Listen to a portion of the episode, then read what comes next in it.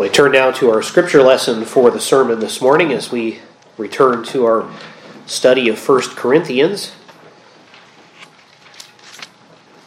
Turn to 1 Corinthians chapter 10.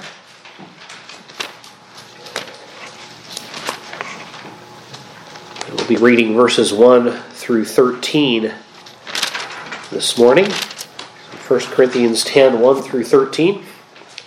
Again, this is the word of the Lord as the Holy Spirit inspired Paul, the apostle, to write to the church at Corinth. And so I call your attention to the very word of the living God as we read now again 1 Corinthians 10, verses 1 through 13.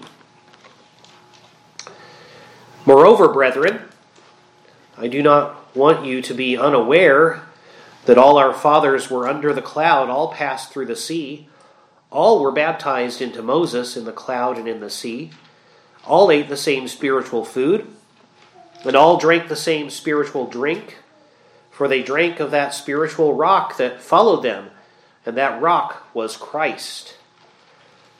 But with most of them, God was not well pleased, for their bodies were scattered in the wilderness. Now these things became our examples to the intent that we should not lust after evil things as they also lusted.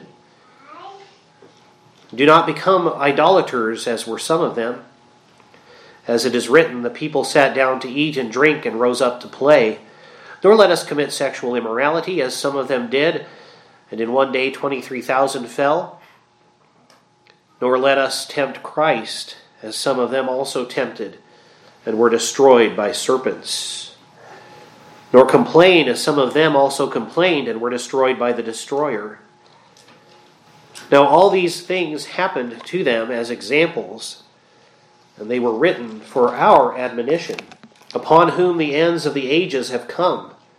Therefore, let him who thinks he stands take heed lest he fall.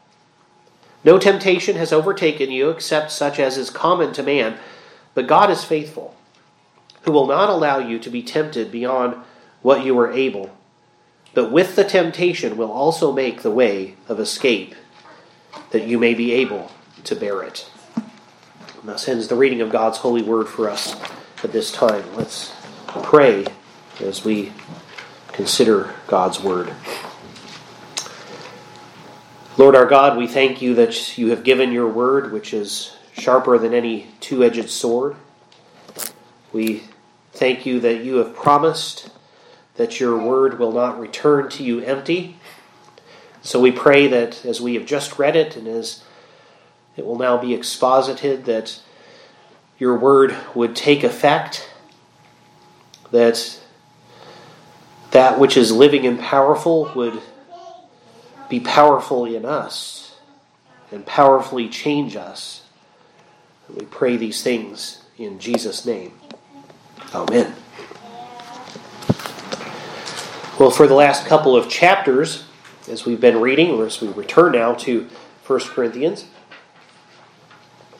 Paul has been in the recent chapters here uh, addressing the matter of liberty of conscience and of how those who are more knowledgeable uh, should deal lovingly with their weaker brothers and sisters.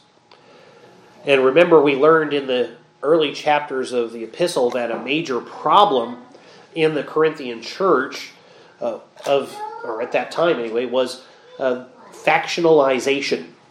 Uh, they were divided into cliques, if you will.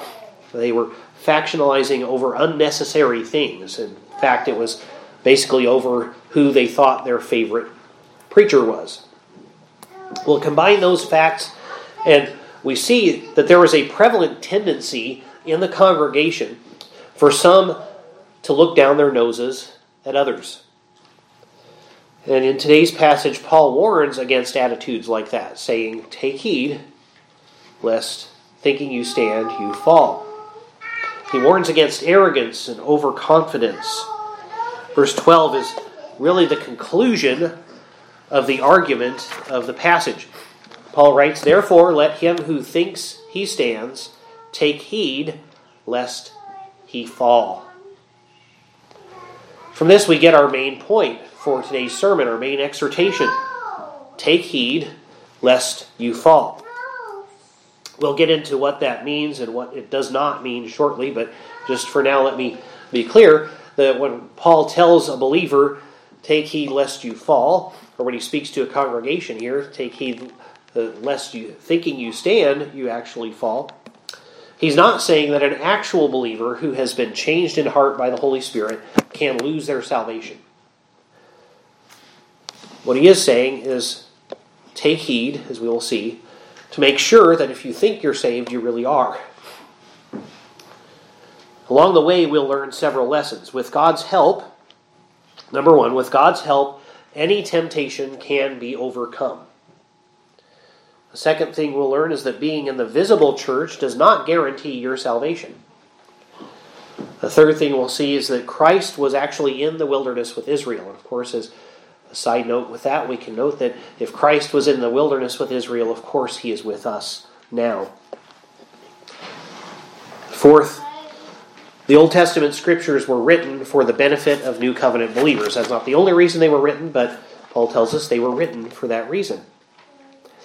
And five, we have the exhortation do not lust for evil things. And we'll see some of the examples Paul gives of evil things that we should not lust for. So let's start with our main point, our exhortation here.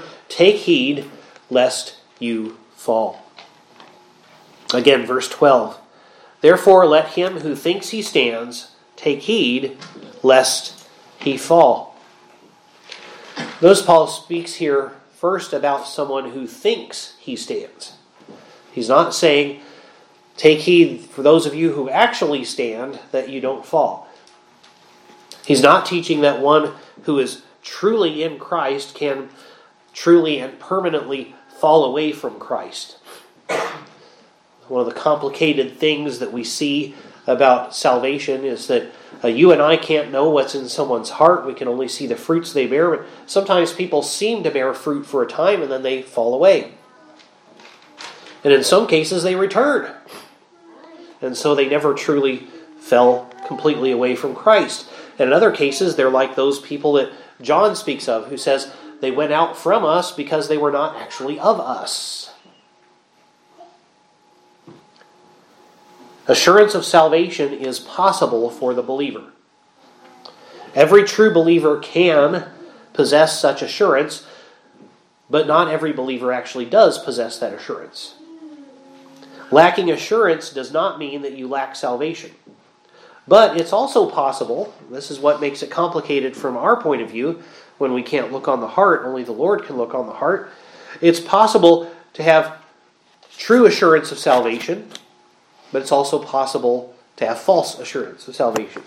Need for a true believer to be lacking assurance, as the Westminster Confession rightly points out, means either that person is relatively new to the faith, they just haven't come to the point of attaining assurance of salvation yet, or it means that by some sin, he has lost his sense of assurance, whether through neglect of spiritual things or falling into some specific sin that he's prone to, or uh, by struggling with an especially strong temptation, sometimes just by God, for his own good purposes, withdrawing his blessings, usually because of sin, uh, we can begin to doubt oh, was I ever even saved?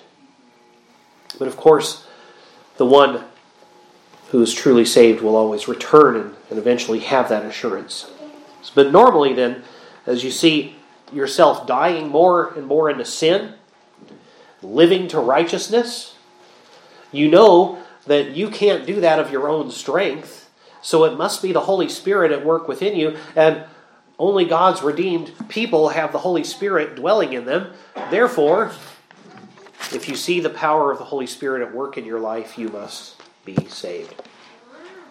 In Romans 8, Paul writes in verse 5 For those who live according to the flesh set their minds on the things of the flesh, but those who live according to the Spirit, the things of the Spirit.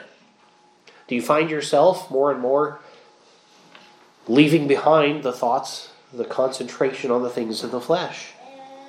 Then in verse 9, he says, But you are not in the flesh, speaking to believers. You are not in the flesh, but in the Spirit, if indeed the Spirit of God dwells in you. Now, if anyone does not have the Spirit of Christ, he is not his. So, in other words, if you're actually in Christ, you have the Spirit of Christ. And the Spirit of Christ is going to make a difference in your life. Also, verse 11 of Romans 8. But if the Spirit of him who raised Jesus from the dead dwells in you, he who raised Christ from the dead will also give life to your mortal bodies through his Spirit who dwells in you. So, not only in that passage is that an assurance of future resurrection, that's also an assurance of the ability to walk now in newness of life. As your faith endures trials, as you find that you can overcome sin more and more, well, then you know that your sin is genuine. As Peter writes in 1 Peter 1 6 and 7, he says, In this, he's speaking about your salvation, in this you greatly rejoice, though now, for a little while, if need be, you have been grieved by various trials, that the genuineness of your faith, being much more precious than gold that perishes, though it is tested by fire, may be found to praise, honor, and glory at the revelation of Jesus Christ. So when your faith endures through trials, it shows its genuineness. But it is, as I mentioned a few minutes ago, also possible for someone to have false assurance. The kind of people who will come to Christ at the last day, calling him Lord, and speaking of all the great things that they have done in his name. And he speaks of them in Matthew 7. He says that he will say to them, I never knew you. Depart from me, you who practice lawlessness, or you workers of iniquity. These are people who are convinced they're Christ's faithful servants. So that begs the question well, then, how do I know that I'm not one of those people? How do you know that your faith is genuine? In James 2, verses 17 through 18, James says, Faith by itself, if it does not have works, is dead. But someone will say, You have faith, and I have works. Show me your faith without your works, and I will show you my faith by my works. Yes, those people claimed to do works in Christ's name, but I would make an educated guess that if you compared those works to what God calls good works in Scripture, you'll find they actually aren't what God calls good works. And of course, nothing done apart from faith is good. So they have to have faith, and they have to have faith that produces works. In Philippians 2:12, Paul writes, "Work out your own salvation with fear and trembling." He's not saying earn your salvation by your works, but he's saying outwardly work the salvation you have with fear and trembling. So a couple elements of that is first of all, it's outwardly demonstrate the fact that you are saved. And then secondly, it's do it not with arrogance or with overconfidence, but with fear and trembling. Saying, But for the grace of God, I would not have this salvation. And I can't presume upon that grace. I need to see it working in my life to know it's there. Yes, be confident in the Lord, be confident in the merits of Christ, but do not think that those merits apply to you unless you're actually clearly bearing the fruits, the evidence that the Holy Spirit is working in you. Galatians 5 22 through 23 gives some evidence, the kinds of things that evidence the presence of the Spirit in you. But the fruit of the Spirit is love, joy, peace, long suffering, kindness, goodness, faithfulness, gentleness, self control. Against such there is no law. Do you find yourself growing in love for God and His people, especially? In joy, even in the midst of trials? One of the great joys that God's people can have is that we know that even through the worst things that happen to us in this life, that we still have eternal life to come. Do you have peace? Do you have patience? Are you growing in those things? We don't all have these to the same degree, but are you growing in them? Kindness, goodness, faithfulness, gentleness, self control. Take heed lest you think you stand but will actually fall. Make sure that you're self examining. Make sure that you're examining yourself and seeing if you're growing in these things. Literally, Paul says, Let him watch lest he fall. You're watching out for yourself. Take heed lest you fall. In this passage, Paul also offers several lessons related to and leading to that conclusion that we should take heed lest we fall. The first related idea actually follows on the heels of that conclusion. So that's number one here. With God's help, any temptation you face can be overcome. So, this is a great evidence that the Holy Spirit, by the way, is at work with you. If you find that when you resist temptation, you can resist temptation. Verse 13 No temptation has overtaken you except such as is common to man. But God is faithful, who will not allow you to be tempted beyond what you are able, but with the temptation will also make the way of escape that you may be able to bear it. The phrase there, expression, common to man, uh, is actually one Greek word, and it literally means that which is human, or pertaining to being human. So no temptation has overtaken you except that which is human, except that which is pertaining to human nature. No temptation you or I ever face is greater than what other men and women have faced in the past. Indeed, Hebrews 4:15 tells us Jesus faced them he faced every kind of temptation, not necessarily every specific temptation with all the same details, but every category of temptation. Hebrews 4:15 tells us Jesus was tempted in every way as we are yet without sin. He overcame temptation in your place if your trust is in him. But not so that you might give in to temptation with impunity, as Paul says in Romans, should we sin all the more that grace may abound? God forbid. Rather, we are called to follow Christ in righteousness. Romans 6 11 and 12. Likewise, you also reckon yourselves to be dead to sin, but alive to God in Christ Jesus our Lord. Therefore, do not let sin reign in your mortal body, that you should obey it in its lusts. God is faithful to keep us from temptations beyond our ability to overcome. Certainly beyond his ability to overcome them in us. Indeed, Paul says here, he will always give you a way out. Sometimes the way out is difficult.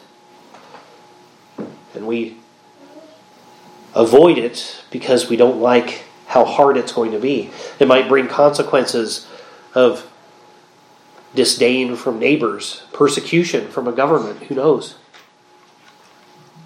But there is no sin that is truly irresistible. I remember not long ago hearing a, a joke about uh, reformed pickup lines. And one of them was, Is your name Grace? Because you're irresistible. Well, if that's talking about a, a, a lust for sin or something, uh, there's nothing that is truly irresistible except God's grace. Only God is irresistible. No sin is actually irresistible. Many people uh, often will excuse their sins by saying it was just too much to resist. But that's not true of a Christian. There really is no sin that is truly irresistible for you. God will always give you a way out. Now that's a both great that's both a great comfort and a great warning for us. It lays a great responsibility on us. You know, what a comfort to know that God will so preserve his people that in his providence there is always a way to escape sinning. Yet that warns us. Not one of us can blame the temptation for our choice to give in to it. Yes, there's a responsibility upon the one that consciously tempts God's people. Jesus says it'd be better for someone to have a great millstone. When he talks about that, he's talking about a millstone that's like the, the size of, of a living room, and have that, that millstone hung around your neck and be thrown into the sea. It's better for such a person to have that done to them than to tempt one of God's little ones, one of Christ's little ones, to sin. So God doesn't take it lightly, but we have to recognize there is no temptation which is really too great for Christ to overcome it in us. He will always give us the way out. There is no sin that is really irresistible. With God's help, any temptation can be overcome. Take heed lest you think you stand, but actually fall. Secondly, the second lesson we see here being in the visible church does not guarantee salvation. That's really verses 1 through 5 that we see in our passage here. I'll read them again. Moreover, brethren, I do not want you to be unaware that all our fathers were under the cloud, all passed through the sea, all were baptized into Moses in the cloud and in the sea, all ate the same spiritual food, and all drank the same spiritual drink, for they drank that of that spiritual rock that followed them, and that rock was Christ. But with most of them, God was not well pleased, for their bodies were scattered in the wilderness. The ancient Israelites were rescued by God from Egypt. And by the way, notice that uh, Paul considers them our fathers, even as he writes to a predominantly Gentile congregation. The fathers of all believers are the visible church of the past, whether you have Jewish ancestry or not. Ancient Israel was led by the pillar of cloud by day and the pillar of fire by night. They passed through the Red Sea on dry ground. These experiences identified them with Moses, who was the mediator of the Old Covenant, in much the same way, though the Christ in a greater way is the mediator of the New Covenant. And so this is a way, so they were identified with Moses in a similar way to how baptism identifies professing believers and their children with Christ. God fed them manna in the wilderness and gave them water from a rock. All of them partook of those things. What the Psalms call angels' food. And they partook of the water. They all partook of those same experiences that built up the faith of the true believers in their midst, but for those who had no faith, it didn't do a thing. A large number of them did not believe. The only thing it did was bring more condemnation on them for not believing in the face of what God was doing. They did not trust the Lord. And their lack of faith brought about their destruction. They were in the visible church. They were in God's visible covenant people, and yet it didn't save them. Simply being visibly there didn't save. They did not take of what was right in front of them, and they fell. They were part of the visible covenant people, but were not truly saved. They were not of the invisible covenant people, if you will.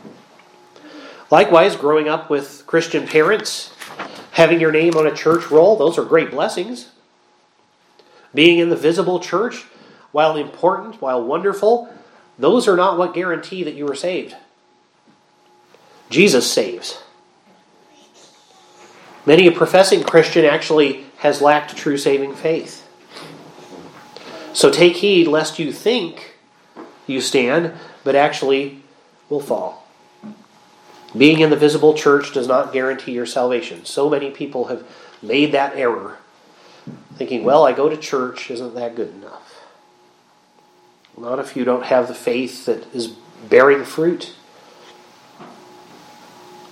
Three, Christ was in the wilderness with Israel. It's a wonderful lesson we read, and Paul just uh, mentions it almost in passing. Verse 4 And all drank of the same spiritual drink, for they drank of that spiritual rock that followed them. That rock was Christ. In Exodus 17 6, the Lord says to Moses, Behold, I will stand before you on the rock in Horeb. So, Horeb is another name for Mount Sinai. And you shall strike the rock, and water will come out of it, that the people may drink. And Moses did so in the sight of the elders of Israel. So Moses struck the rock, water gushed forth, enough water to, to supply the millions of Israelites who had come out into the wilderness. Now, by Paul's day, there was a well known Jewish legend that claimed that uh, well, people would ask the question, well, where did they get water as they wandered around in these wilderness areas? And, and someone said, well, the, the rock that Moses struck at Horeb followed them and continued giving them water. The Bible doesn't say any such thing. In fact, that would beg the question why there was another rock then later on in their journeys that the Lord told Moses to speak to. And Moses struck it, and the Lord actually condemned Moses for not following his instructions correctly. There, speak to it, not strike it. He thought, well, the same way it worked before should be the way it works now, apparently. But in any case, by Paul's day, there was this legend that had developed that said, well, that rock had actually followed them in the wilderness wherever they went and provided them with water. So the scriptures say no such thing. here Paul says, well, there was a rock that actually followed them in the wilderness. It wasn't that physical rock, it was a spiritual rock. And it was a person. It was Christ himself. In Exodus 23 20, the Lord says, Behold, I send an angel before you to keep you in the way and to bring you into the place which I have prepared. So there's an angel who goes before Israel in the wilderness. But in Exodus 13 21, Moses tells us, And the Lord went before them by day in the pillar of cloud to lead the way, and by night in the pillar of fire to give them light, so as to go by day and night. So the angel who went before Israel was the Lord himself. This is not an unusual thing in the Old Testament. This is uh, something that we see in many places. This, this is the angel of Yahweh, a person who is both sent by God and is God at the same time. The same person who spoke with Abraham, who shared a meal with Abraham, as he sent two angels on to Sodom and Gomorrah to destroy them and spoke with Abraham. The one who wrestled with Jacob. The one who spoke to Moses out of the burning bush. In Isaiah 63 9, we're told the prophet calls him the angel of his presence. When this angel is present, the very presence of Yahweh is there. As John tells us in John 1:18, no one has ever seen God in his divine essence. He's an invisible God, right? But the only begotten Son who is in the bosom of the Father has made him known. So we learn from that that when Yahweh appeared on earth in visible form, it was God the Son. It was the pre incarnate Christ. And Paul tells us here that same person, Christ, was in the wilderness with Israel.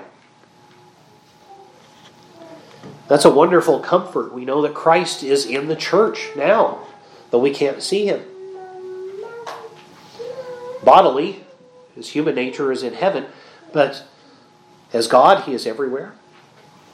And he promises to dwell in his church. He told his disciples, Lo, I am with you even to the end of the age. Christ was in the wilderness with Israel, and yet many did not believe. So be aware that Christ is in our midst. But that doesn't mean that each one of us here is necessarily saved. So take heed lest you think you stand, but you may fall. Four the Holy Spirit tells us in the Old Testament scriptures, or rather, that Paul tells us here by the Holy Spirit, that the Old Testament scriptures were written for the benefit of new covenant believers. Now, that's not the only reason they were written. They were helpful to the Old Covenant believers too, for example. God used them to teach them what to expect of Christ, for example. God inspired the Old Testament also for the benefit of New Covenant believers, as well as inspiring them for the Old Covenant believers' use. As Paul says in verse 6 Now these things became our example to the intent that we should not lust after evil things as they also lusted. So the things he's talking about there are the, the testimony of Scripture about how Israel behaved after being rescued from Egypt. And in verse 11, he writes, Now all these things happened to them as examples, and they were written for our admonition, upon whom the ends of the ages have come. So, a major purpose of the Old Testament scriptures is that they would be of use to new covenant believers. We live in the last age of the world, as Paul says here. The end of the ages has come upon us. Since Christ has come and until his return, we are in the last days. I've mentioned before how, as a pastor, every once in a while I get somebody asking me, they find out I'm a minister of the gospel, and they'll ask, Well, do you think we're living in the last days? And my answer to that is, Sure. Of course, so has every Christian since Christ's first coming. We've been in the last days according to the Bible since the first century AD. About 2,000 years. We don't know how much longer it's going to go. We certainly lived in the last age of the world.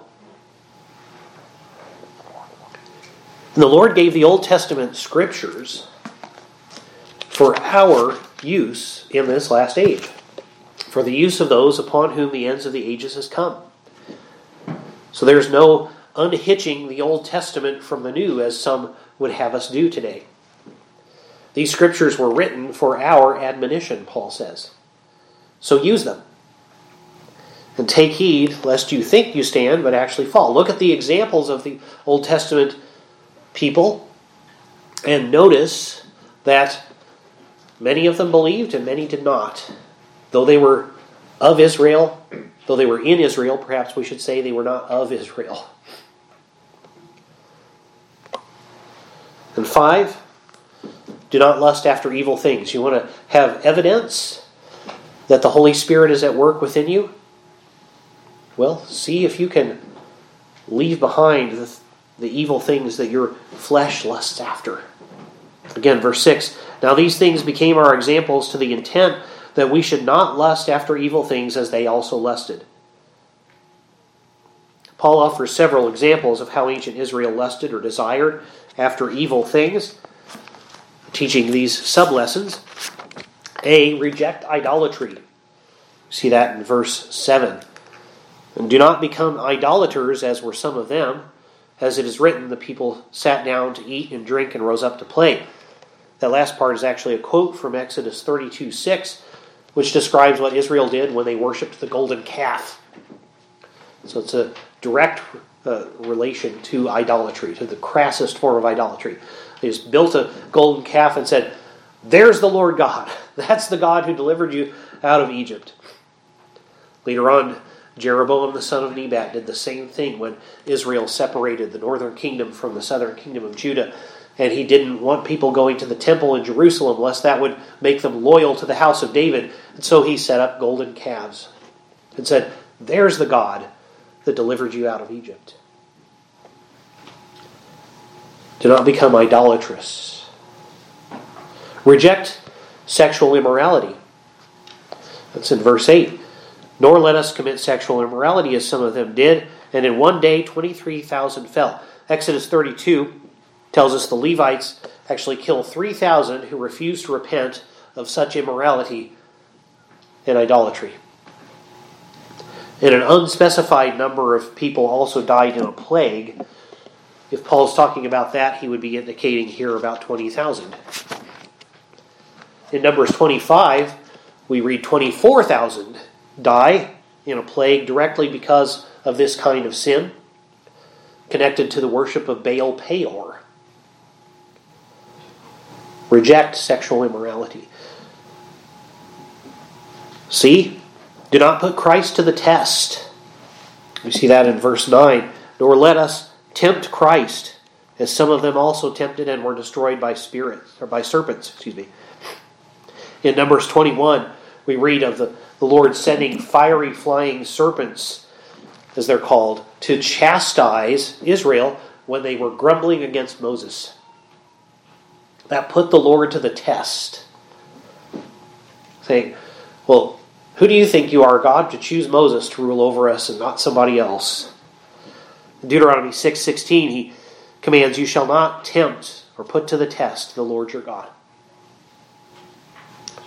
Do not put Christ to the test by presuming upon his grace and thinking that I can be in Christ and not make any change. D. Do not complain against the Lord. This is related principle. Verse 10 Nor complain as some of them also complained and were destroyed by the destroyer. There are numerous incidents that could be describing when the people grumbled against the Lord and or his servant Moses, God sent various plagues against them. Don't be like that. Grumbling against the Lord, but rather trust that he knows what is best for you. All these things are written for our benefit, Paul says. God is sovereign, but he's not morally responsible for your choice to sin. So pay attention to these lessons. Take heed lest you think you stand, but actually you may fall. But again, do not think that that means that if you truly are in Christ that you could possibly lose your salvation. Rather, just be self-examining. Be looking to yourself. See, am I actually growing in righteousness? Am I finding it uh, that I'm leaving sin behind more and more? Am I struggling against it? Sometimes it's a hard struggle. But am I struggling against it? Am I looking to put sin to death in myself? And am I succeeding? And if you are, that means the Holy Spirit is at work within you. Do not be overconfident or arrogant about your salvation, but be trusting in Christ Jesus. And know that He has accomplished all things. And that you're saved by God's grace alone, working through faith alone in Christ alone. But that faith is never by itself, it will always produce good works. So if you see those works being produced in you, then you can have assurance of salvation. Well, let's pray. Lord, help us to be mindful of these things. Let us not be arrogant, but with fear and trembling work out our own salvation, that our confidence may be in Jesus Christ alone, that we might see the fruits of true saving faith, of true repentance born in our lives, that we might have every assurance that indeed we are in Christ, and therefore we know that we stand, because we do not stand in our own strength but on the strength of Christ and upon that solid rock, that spiritual rock, who follows your people in the wilderness of this life and who provides all good things for us. We pray in Jesus' name. Amen.